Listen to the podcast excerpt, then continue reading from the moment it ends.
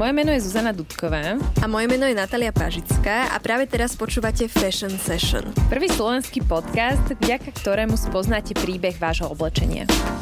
Spolu s nami odhalte kde, ako a kto naše a vaše oblečenie vyrába. S Fashion Session sa môžeš rozhodnúť, či chceš byť súčasťou problému alebo súčasťou riešenia. Tak poďme na to. V dnešnom podcaste sa porozprávame o dopade pestovania bavlny na životné prostredie. Bavlna je skvelý materiál, je pevná, odolná, pohodlná, je vzdušná a je aj dosť savá. Dokonca bavlna dokáže absorbovať až 27 násobok svojej vlastnej hmotnosti vody. Bavlna je hlavne úplne všade. Nejedná sa len o oblečenie, ktoré nosíme, ale takisto o ďalšie veci, ktoré sa nachádzajú okolo nás v rámci našej domácnosti a to sú plachty, obliečky, uteraky a tak ďalej a tak ďalej. A keď si pozrieme štítok a tým pádom zistíme, že z akého materiálu sú tieto komodity vyrobené, tak pravdepodobne to veľmi v častých prípadoch bude práve bavlna, takže nikto sa s nami nemôže zuzihádať, že to nie je populárny materiál, pretože to je populárny materiál a dokonca populárnejší lepší, ako by to možno bolo zdravé. Povedzme si to aj na konkrétnom príklade a to, že podľa Cotton Incorporation až 60% ženského oblečenia obsahuje bavlnu. To znamená, že to nie je 100% bavlna, ale že ju obsahuje, čiže môže to byť nejaký prímes ďalších materiálov, ako napríklad mix bavlny s polyesterom. Ale 40% všetkých dámskych odevov je zo 100% bavlny a dokonca z pánskych týchto 100% bavlnených vecí je až 85% zo všetkých vyrobených, čo je obrovské číslo. Wow, dosť vysoké číslo. A všetko by aj vďaka tomuto nasvedčovalo tomu, že bavlna je naozaj úžasný materiál, ale je to fakt tak? Keďže sme v podcaste Fashion Session, tak už asi viete, že sa tu bavíme o priemysle, ktorý má veľmi, veľmi ďaleko od dokonalosti.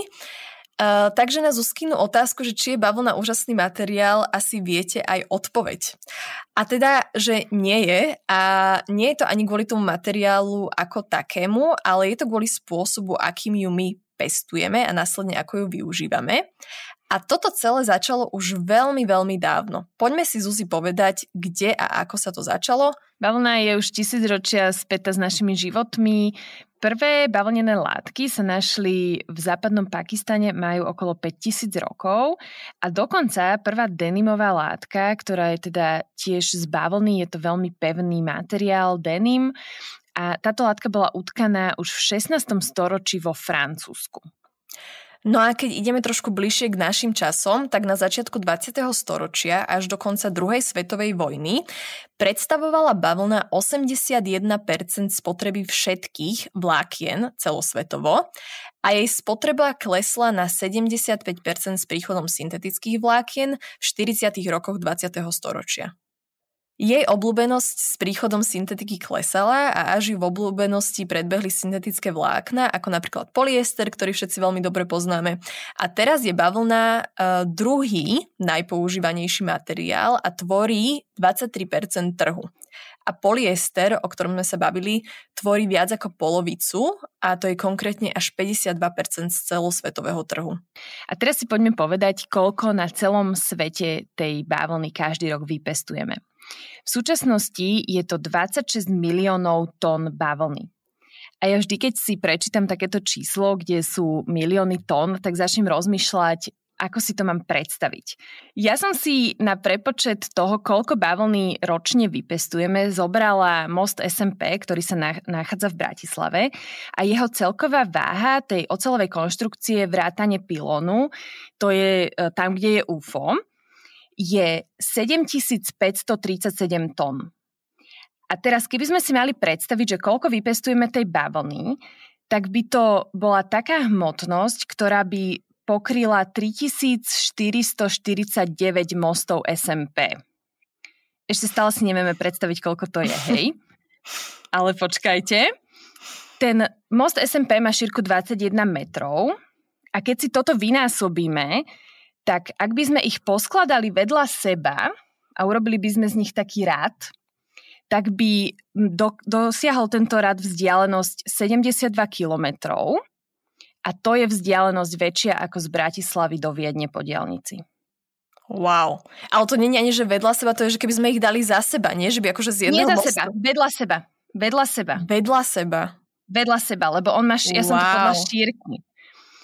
Čiže keby Aha. sme ich poskladali vedľa seba vlastne po Dunaji, tak by mali vzdialenosť 72 kilometrov. To je dôležitá informácia, lebo keby sme ich dali za seba, tak by ich bolo menej, ale takto, že vedľa seba a je ich 3449, wow. Áno. Takže toľko to vypestujeme bavlny. Je to veľa. Každý rok. Každý, Každý rok. rok. V tomto čísle, ktoré Zuzka vypočítala, prepočítala na počet mostov SNP, a teda 26 miliónov tón bavlny, je započítaná všetká bavlna, ktorá sa e, vypestuje celosvetovo. A teraz sa možno pýtate, že však logicky, že všetka, ale my tu máme ešte nejaké druhy rôzne, hej. Máme tu tú, ktorá sa pestuje konvenčne, takým tým spôsobom, ktorý je veľmi neetický a veľmi neenvironmentálne friendly. Ale potom tu máme ešte jeden typ bavlny a to je, po anglicky sa to volá, že preferred cotton, eh, čiže uprednostňovaná alebo preferovaná bavlna. Takže máme tu konvenčnú a tu uprednostňovanú, ktorá dokopy tvorí tú všetku bavlnu. Ale začneme teraz s tou, ktorá je pestovaná konvenčne, pretože to je stále 75% zo všetkej bavlny a ideme si povedať, že prečo to je problém. Tak, začneme nejakými faktami o konvenčnej bavlne. 50 až 70% zo všetkej tejto konvenčnej bavlny je umelo zavlažovanej a tu sa na chvíľočku zastavíme. Jej pestovanie vzhľadom k tomu, že je umelo zavlažovaná, čeli jednému z najvážnejších problémov a tým je práve to, že tá, pes, že tá bavlna je pestovaná v krajinách, kde je obmedzené množstvo vody. A treba si uvedomiť, že na jedno tričko, ktoré má až 250 gramov, sa využije až 2700 litrov vody ale experti odhadujú, že na jedno tričko môže byť použitých až 20 tisíc litrov vody, pokiaľ je tá bavlna a celý ten proces výroby trička naozaj neudržateľný. A len pre upresnenie, 250 gramové tričko je takéto klasické tričko, ktoré nájdete fakt v každom obchode a väčšinou aj za cenu ako 2 eurá, alebo niekedy dokonca aj menej. Tak, lebo je v zlave a oplatí sa ho kúpiť vo všetkých farbách. Za 99 centov. Buy one, get one free. Buy one, get ten free. Okrem toho sa na pestovanie takejto bavlny využívajú hnojiva na báze ropy, ktoré narúšajú prirodzenú biodiverzitu pôdy. Biodiverzitu narúša aj spôsob, akým je táto, pes- táto konvenčná bavlna pestovaná a ona sa pestuje v monokultúrnom polnohospodárstve, ktoré vedie k znižovaniu úrodnosti pôdy a dezertifikácii. Upresníme si pojmy. Monokultúrne polnohospodárstvo je také, kedy na obrovských plochách nepestujete nič iné, len jeden typ nejakej komodity. Čiže si vezmeme, že sa pozrieme pred seba, máme tam obrovské pole a okrem bavlny tam nenájdete nič iné a to pre pôdu nie je vôbec zdravé. A keď sa bavíme o tom, že takýto typ polnohospodárstva vedie ku dezertifikácii, tak dezertifikácia znamená tým, že tá pôda je vyčerpávaná, používajú sa pesticídy, chemikály a tak ďalej, tak vznikajú púšte a polopúšte. Čiže tá naša úrodná pôda celosvetovo sa týmto zlým polnohospodárením mení postupne na prach kde, sa nebude, kde nebudeme schopní pestovať vlastne už nič, pretože tá pôda bude úplne vyšťavená. Celosvetovo je až 80% konvenčne pestovanej bavlny geneticky modifikovanej. V USA a Indii je to dokonca až 90%, takže, takže takmer všetky semená, ktoré sa tam zasajú tej bavlny, sú geneticky modifikované. Pojem geneticky modifikované sa nám najčastejšie asi spája s potravinami, že je to taký ten strašiak. Ale poďme si povedať, že čo to znamená pri bavlne. Pri výraze geneticky modifikované používame skratku GMO A konkrétne GMO bavlna bola vyvinutá v laboratóriách, aby bola odolnejšia voči, voči škodcom. To bol ten primárny zámer, ale takisto, aby mala väčšiu úrodu. Tým pádom, aby farmár mal z tej svojej úrody viac a viacej tých bielých pampušikov, tým pádom farmári za tým samozrejme videli aj väčší zisk, plus im bolo slubované, že tým, že je odolnejšia voči škodcom, tak si znížia aj náklady na insekticídy. No a vieme, že tento svet asi nefunguje úplne tak, ako nám vždycky niekto narozpráva. Aj v tomto prípade to bola zamienka na ďalší biznis pre obrovské koncerny, aby tam vťahli farmárov a držali ich a nechceli ich pustiť, pretože im nasľubovali, že síce oni ušetria na tých insekticídoch, ktoré dovtedy na tú svoju predtým používanú bavlnu používali, ale mali to perfektne vymyslené, pretože ak si farmár nakúpil tieto GMO se, e, semena priamo od toho koncernu, tak on neskôr zistil, že bez pesticídov a herbicídov od rovnakej spoločnosti sa tej ich bavlne, tej GMO bavlne nedarí. Takže čo mohol farmár urobiť je, že sa mohol rozhodnúť, že buď príde o úrodu, čo tam znamená, že by musela celé, celá jeho rodina hľadovať a fakt by možno umreli hladom, alebo si nakúpi drahé hnojiva od rovnakej firmy, ktorá mu predala tie GMO semena. A týmto spôsobom veľmi zjednodušene povedané držia tieto koncerny farmárov v takom nekonečnom dlhu, z ktorého sa nevedia vykúpiť. O dopade bavlny na životy ľudí a farmárov bude samostatný podcast a tam sa tejto problematike budeme venovať viac, takže určite sa k tomuto ešte vrátime. Aj keď sa o tom sociálnom aspekte budeme baviť viac až budúci týždeň, tak by sme vám veľmi radi dali takú malú ochutnávku, pretože všetky tieto sociálne a environmentálne problémy so sebou veľmi úzko súvisia. Pretože keď sa bavíme o pesticídoch alebo celkovo o toxických chemikáliách aj v rámci odevného priemyslu, tak podľa mňa si možno veľa ľudí predstaví, že sa tu jedná o nejaký exémik alebo o nejakú vyrážťočku a že sú to vlastne chemikálie, ktoré nám spôsobia len nejaké akože kožné problémy, ale je to úplne inak. Ide totižto vôbec o najnebezpečnejšie chemikálie, ktoré boli kedy ľuďmi vytvorené. Konkrétne napríklad chemikália, ktorá sa volá aldicarb a toto je jeden z najtoxickejších pesticídov. Iba jedna kvapka absorbovaná cez pokožku dospelého človeka ho dokáže zabiť. Takže si vezmeme, že jedna kvapka, ktorú ani nemusí priamo vypiť, ale iba vstrebaná cez pokožku, dokáže zabiť dospelého človeka a prichádzame k tej ešte hrozivejšej časti a to je, že táto chemikália stále patrí k jedným z najpoužívanejších pesticídov, ktoré sa používajú v rámci pestovania bavlny. No, takže ak sa pýtate, že ktorá bavlna bola takto vypestovaná, tak s najväčšou pravdepodobnosťou ju obsahuje každý produkt, ktorý je označený 100% bavlna a nie je na ňom žiaden iný certifikát pretože takto vypestovanej bavlny je stále celosvetovo až 75% z jej celkového množstva. Keď sa len zamyslím, že koľko takej bavlny mám doma, tak je to pravdepodobne takmer každá bavlna, ktorú aj ja mám doma, a to sa už udržateľnú modu zaujímam celkom dlho, pretože keď si kupujem niečo z certifikovanej bavlny, väčšinou sú to nejaké trička alebo v rámci tých udržateľných značiek, tak oni už používajú práve túto certifikovanú bavlnu. Uh, asi nenájdete udržateľnú značku, ktorá by používala, ktorá by používala konvenčnú bavlnu, pretože je to fakt, ako sme si už povedali, problematický materiál. Ale opäť pripomínam, že to nie je len o oblečení, pretože keď sa pozriem okolo seba, koľko tu máme uterákov, plachiet, obliešok a neviem čoho všetkého ešte, tak samozrejme všetko je vyrobené práve z takejto bavlny, o ktorej sme si práve hovorili. Takže už sme si povedali niečo o konvenčnej bavlne a teraz ďalším krokom je, že sa so Zuzkou zahráme na Mythbusters, a teda na buričov mýtov, uh, pretože sa tu šíri mýtus o tom, že bavlna je smedná rastlinka. Jedna vec, ktorá expertov na bavlnu najviac vytočí, je slovné spojenie, že bavlna je smedná rastlinka. A teraz si povedzme, že prečo aj je smedná, ale zároveň aj smedná nie je a ten problém s tou vodou pri bavlne je v niečom úplne inom. Bavlna je pušná rastlina a má veľmi dlhé korene, ktoré sú prispôsobené na to, aby prežila v suchom podnebí, v ktorom sa pestuje.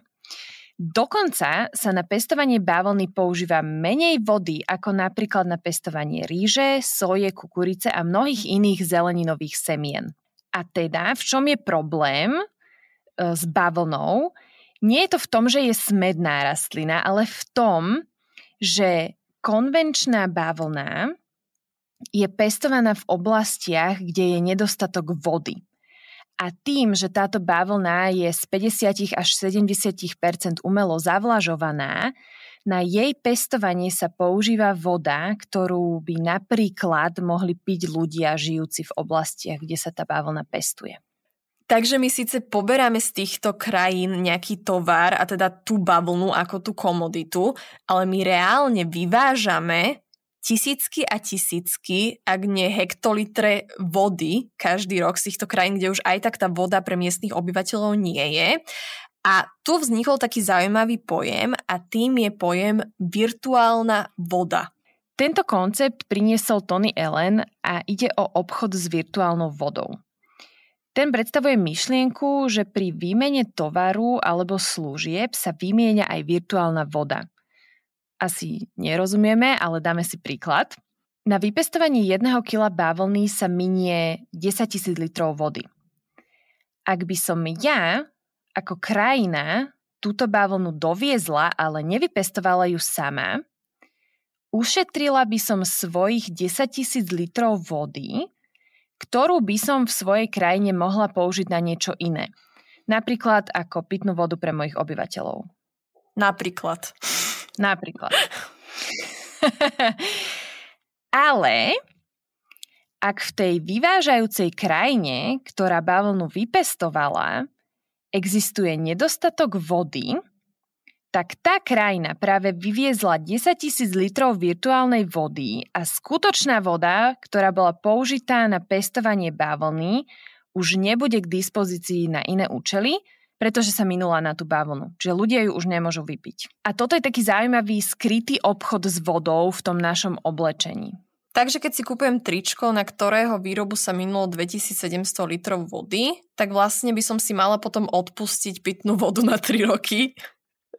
Čo by som vlastne nezvládla, ale ja reálne mám tie 3 roky pitnej vody v tom tričku, ktoré som si kúpila za 2 eurá, čo je šialené. Len upresním, že, že to množstvo 2700 litrov vody naozaj jednému človeku vydrží na, e, ako pitná voda na 3 roky.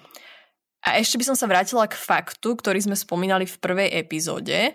A tým je, že do roku 2050 až 50% obyvateľstva celosvetovo nebude bývať na miestach, kde by mala prístup uh, k pitnej vode alebo k bezpečnej pitnej vode. Teda vieme, že tej vody naozaj na tej planéte ubúda, tých zdrojov stále ubúda, aj keď žijeme síce e, v končinách, kde ešte máme nejaké zásoby, tak si myslím, že je velice nefér si myslieť, že takto to má celý svet.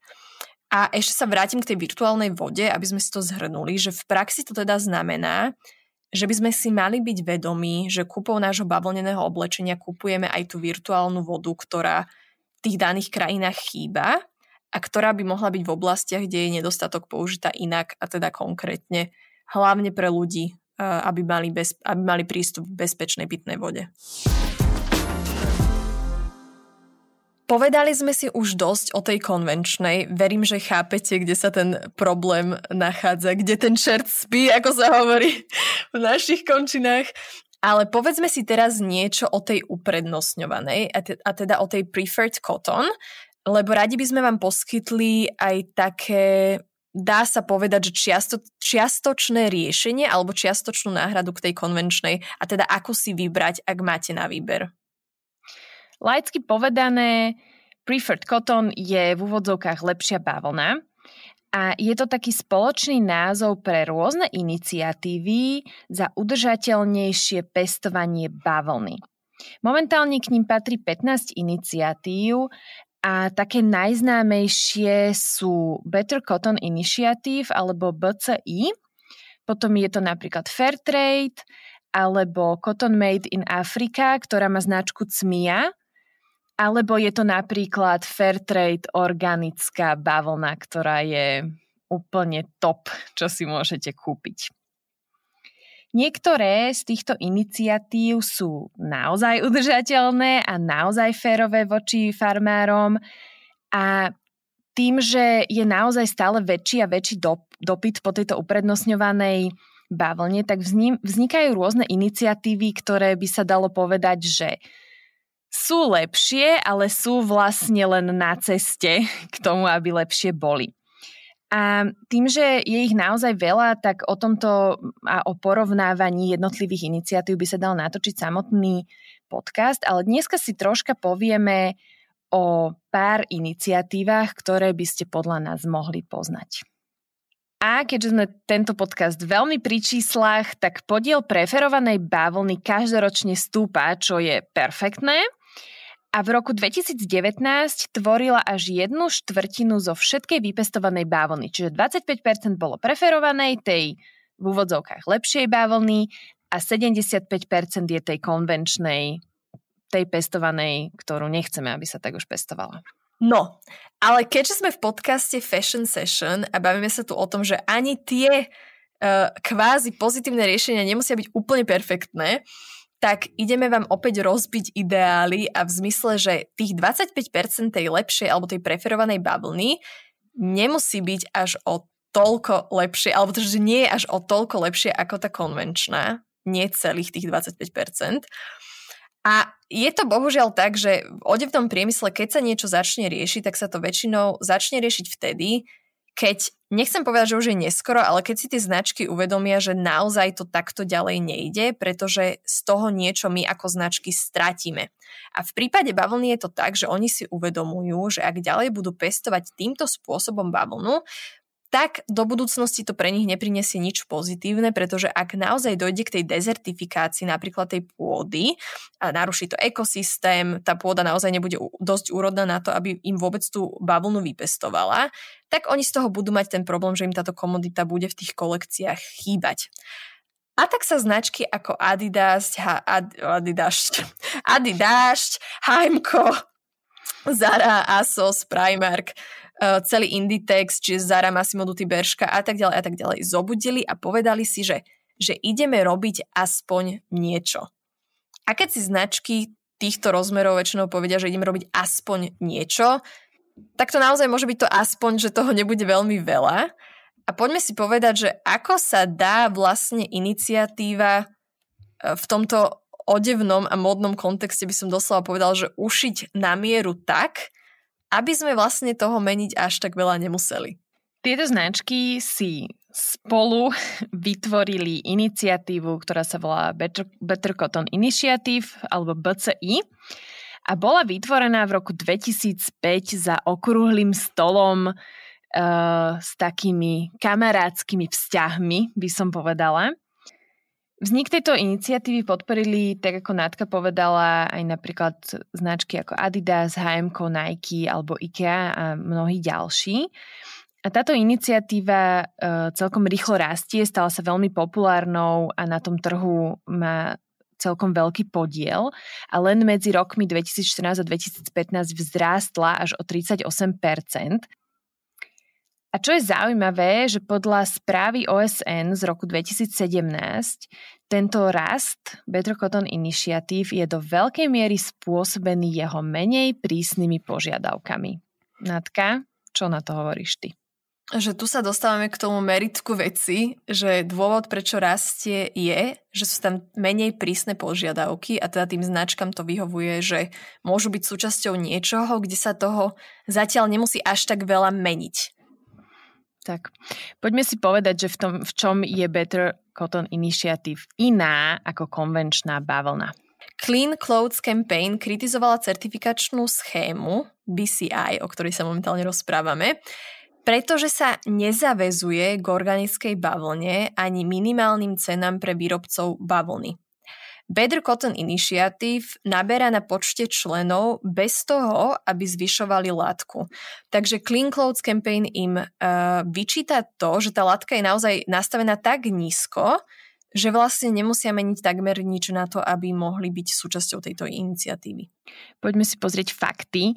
Napríklad vodný manažment, čo sme si už povedali veľakrát, že je veľký problém pri pestovaní bavlny, tak farmári, ktorí používajú BCI bavlnu v Indii, používajú o 10% menej vody ako farmári konvenčnej bavlny v tej istej oblasti. Wow. Čiže 10% sme u- ušetrili. Akože aspoň, aspoň niečo, len keď je situácia naozaj tak kritická, tak tá látka by mala smerovať cestou hore trošku rýchlejšie, ale ideme na ďalšie, uh, ďalšie fakty. Napríklad, Zuzi, majú títo farmári, ktorí pestujú BCI, BCI, BCI bavlnu povolené pestovať uh, GMO semena, a teda geneticky modifikovanú bavlnu?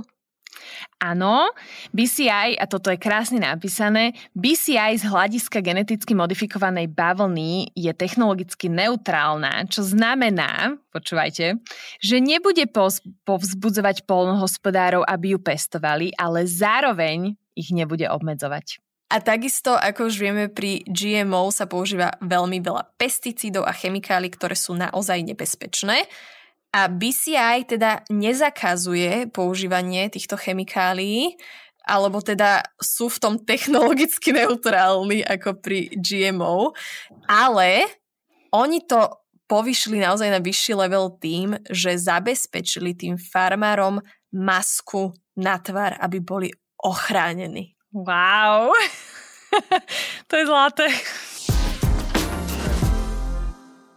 Natka, poďme si povedať ešte, či je tam nejaká výhoda pre farmárov, ktorí sa rozhodnú pre BCI zo sociálneho hľadiska. Tuto už sú trošku ďalej a konkrétny vplyv na životy farmárov je, že keď pestujú BCI bavlnu, alebo to Better Cotton Initiative, keď sú toho súčasťou, tak v Indii zarobili v sezóne 2017 a 2018 o 24% viac a v Číne dokonca o 25% viac v porovnaní s farmári rovnakých oblastiach. Ale keď sme už pri tom sociálnom hľadisku, tak by som ešte rada dodala, že donedávna uh, táto BCI bavlna pochádzala aj z koncentračných táborov v Číne, ktoré slúžia na vyhľadenie Ujgurov, čiže ich rasy. A veľmi, veľmi by si aj e, iniciatíva odolávala, aby prestali e, brať alebo odoberať bavlnu z týchto zdrojov, ale nakoniec ich tomu kampane a rôzne ďalšie iniciatívy donútili, čiže pozastavili, už teda nepoberá z týchto koncentračných táborov, ale Uh, vyjadrili sa niečo v tom zmysle, že sa tešia na to, kedy sa tie podmienky tam zlepšia, aby sa mohli opäť vrátiť k tým štandardným uh, pracovným vzťahom, ale čo sa zlepší v koncentračných táboroch, tak naozaj neviem, čo by sa mohlo. Mm. Čiže keby sme si to mali zhrnúť, tak Better Cotton Initiative vlastne nezaručuje žiaden certifikát a v súčasnej dobe toho ani až tak veľa nerieši. Je to možno lepšie ako drotom do oka, ale asi to nie je úplne niečo, čomu by sme teraz mali veľmi tlieskať. Osobne si napríklad nekupujem bavlnu, ktorá má iniciatívu alebo ktorá je súčasťou initi- iniciatívy BCI, lebo to pre mňa ako keby ešte nie je dostačujúce. Uh, ale uh, to, že to nie je dostačujúce teraz, my sme na nich úplne nezanevreli a tým, že sa značky už snažia niečo robiť, tak tým, že vyhlásia nejakú takúto iniciatívu, tak potom všetky tie ostatné neziskové organizácie, ktoré snažia sa naozaj pomôcť tejto veci, tak okolo nich stoja a veľmi silno na nich dohliadajú a pozerajú sa na to a kontrolujú, čo robia. Čiže my veríme so Zuzkou, lebo sme plné nádeje a očakávaní, že aj keď to teraz ešte nie je dokonalé, tak veríme, že aj e, pri tom do, drobnohľade a pri tom nátlaku od verejnosti, od ďalších neziskoviek sa budú musieť podriadiť aj iniciatívy ako Better Cotton Initiative a do budúcna sa budú musieť zlepšiť natoľko, že možno raz budeme nakupovať BCI a budeme hrdí na to, že tak robíme. Áno, ak chcete vedieť, kamoši, a my vieme, že chcete, ktoré z týchto iniciatív sú naozaj tie, ktoré robia zmenu a naozaj sú tou zmenou, tak je to organická bavlna, ktorá je certifikovaná napríklad certifikátom GOTS alebo certifikátom OCS, čo je Organic Content Standard. Potom je to napríklad Fairtrade bavlna, a úplný krém de la krém všetkých týchto bavln je Fairtrade organická bavlna. Takéto nohavičky mať na sebe je ako, mm. ako nebičko v papuli. ako keď... ja som si, ja si spomínala, lebo kamoši, ja momentálne každý večer na večeru mám dve parené buchty od mojej maminy, ktorá ich robí také, že proste keby ste ich ochutnali, tak aj vy ich máte uh, v každodennom jedálničku zaradené. Čiže prirovnávam, alebo predstavujem si, že fair trade, organická bavlna nohavičky budú taký istý božitok ako buchty mojej maminy.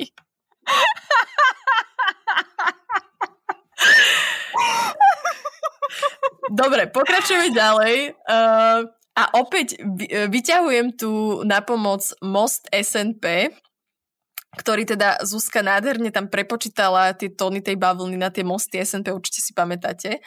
Uh, takže pripomenieme si, že most SNP, jeho celková váha tej ocelovej konštrukcie aj vrátane toho pilónu je 7300 či 7537 tón. A teraz ideme povedať, že koľko tejto lepšej bavlny na tomto svete je a koľko sa jej pestuje. Natka, to nie je lepšia bavlna, ale to je najlepšia bavlna. Áno, teraz už nejdeme len k tej lepšej, ale rovno skáčeme dopredu a ideme k tej najsam lepšej. Takže tej Fairtrade bavlny sa ročne vypestuje 16 906 tóny a teraz si povieme, že to je asi veľa. No, Neviem, neviem, pretože bavlna uh, tejto, keď prevážime, alebo tak keď zmeriame, bla, bla, bla, keď proste prerátame tých 16 906 opäť na tie mosty SNP, tak je to 2,24 e, mostu. A keby ste chceli vedieť percentuálne, tak z celkového množstva bavlny tvorí Fairtrade bavlna krásnych 0,07%. Ako James Bond. Áno, áno, 0, tomu ver 007, toto je znak. A ešte si to nepomílte, nejde ani o 0,7, ale o 0,07. Hej? Čiže ako pri tej klasickej bavlne sme mali 3449 mostov SNP, tak pri tejto máme 2,24 mostu. A z Fair Trade prechádzame na organickú Zuzi. Poď. Organickej bavlny pestujeme momentálne 0,93% z celkového množstva a spadajú tam iniciatívy ako Fairtrade, teda ako Organik, um, CMIA, to je tá bavlna pestovaná v Cotton, Afrike. Cotton Made in Africa. Tak. A Fairtrade Organic. A keby sme si prepočítali, koľko organickej bavlny e, je mostov SMP, tak je to 31 mostov čo je necelé 1% zo všetkej bavlny, ktorú vyrobíme. Tak. A teraz ideme k bavlne, ktorá je porovnateľná k pareným buchtám od natkinej maminy a to je Fairtrade organická bavlna. Tak tejto kamoši celoročne a celosvet, teda celosvetovo vypestujeme len 0,04% a je to teda 1,45 mostov Pripomínam, že ročne vyrobíme bavlnu, ktorá je ekvivalent 3449 mostov. A tých buchiet mojej maminy, pretože moja mamina, to je úplne takto si to porovnáme. Moja mamina robí tak dobre tie buchty, že málo kto robí tak dobre.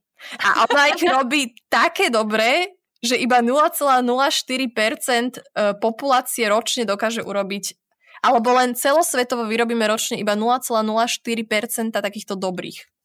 A všetky zješ ty. Keďže ich mám každý večer na večeru, je to, je to dosť možné. Ospravedlňujem sa. Uh, ale je to, že... Dáme jingle. Dajme jingle.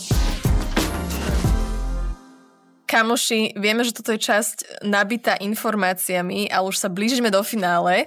Ale nejde nespomenúť jeden konkrétny certifikát a to je GOTS, čo je Global Organic Textile Standard, pretože tento certifikát je veľmi populárny v zmysle, že väčšinou, keď nakupujeme oblečenie z udržateľných značiek, tak veľmi veľa značiek bude mať práve tento Konkrétne ide o medzinárodný certifikát, ktorý zaistuje prísnu kontrolu, kontrolu výroby z ekologického aj etického hľadiska, čiže tam je to ošetrené aj environmentálne, aj sociálne.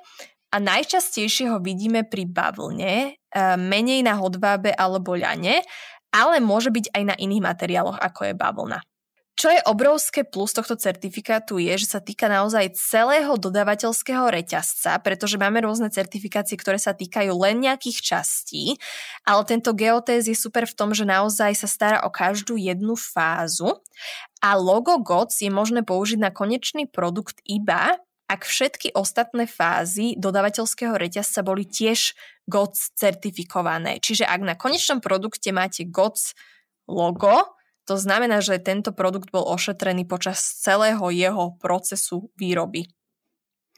Tak, tak. A tu je taká zaujímavosť, že často sa stáva, že si značka kúpi materiál, ktorý bol utkaný z, z vlákien, ktoré majú GOTS certifikát, ale napríklad už farbiareň a následne žiadna továreň, ktorá s tým materiálom pracovala, GOTS certifikáciu nemala.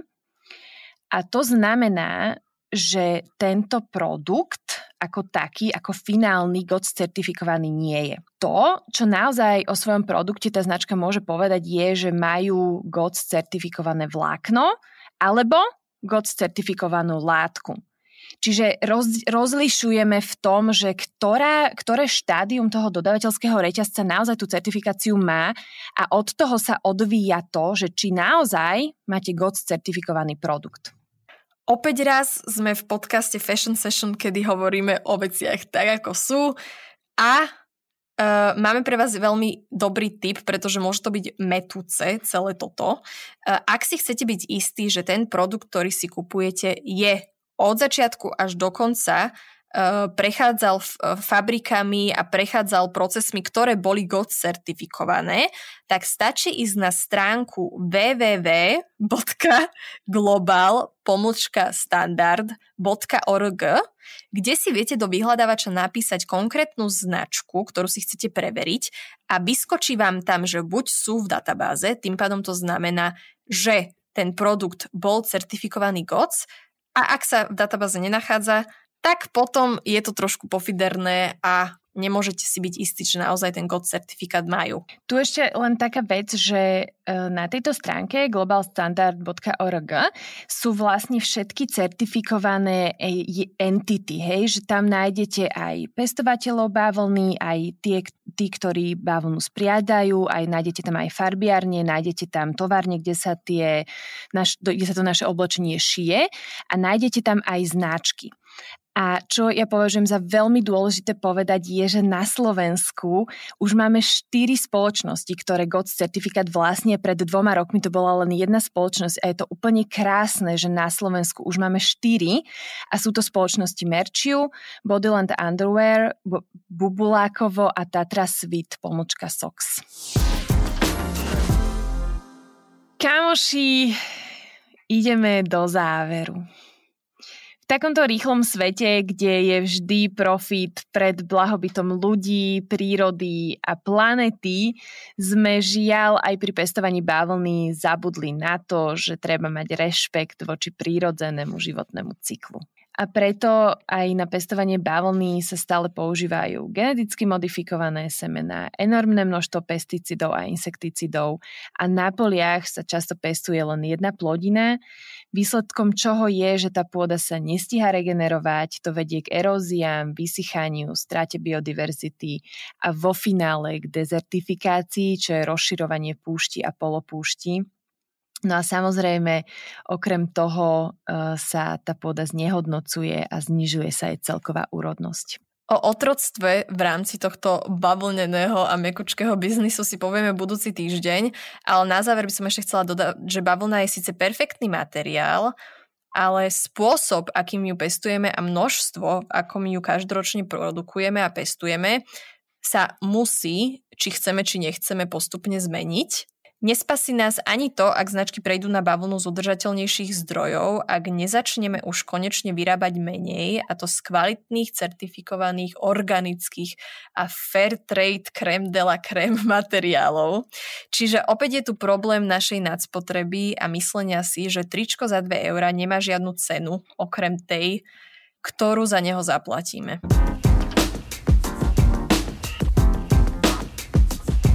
Ďakujeme, kamoši, že ste si dnes opäť vypočuli podcast Fashion Session.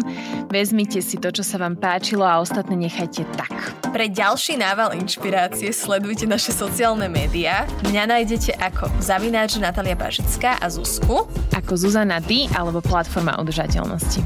Do skorého počutia, kamoši!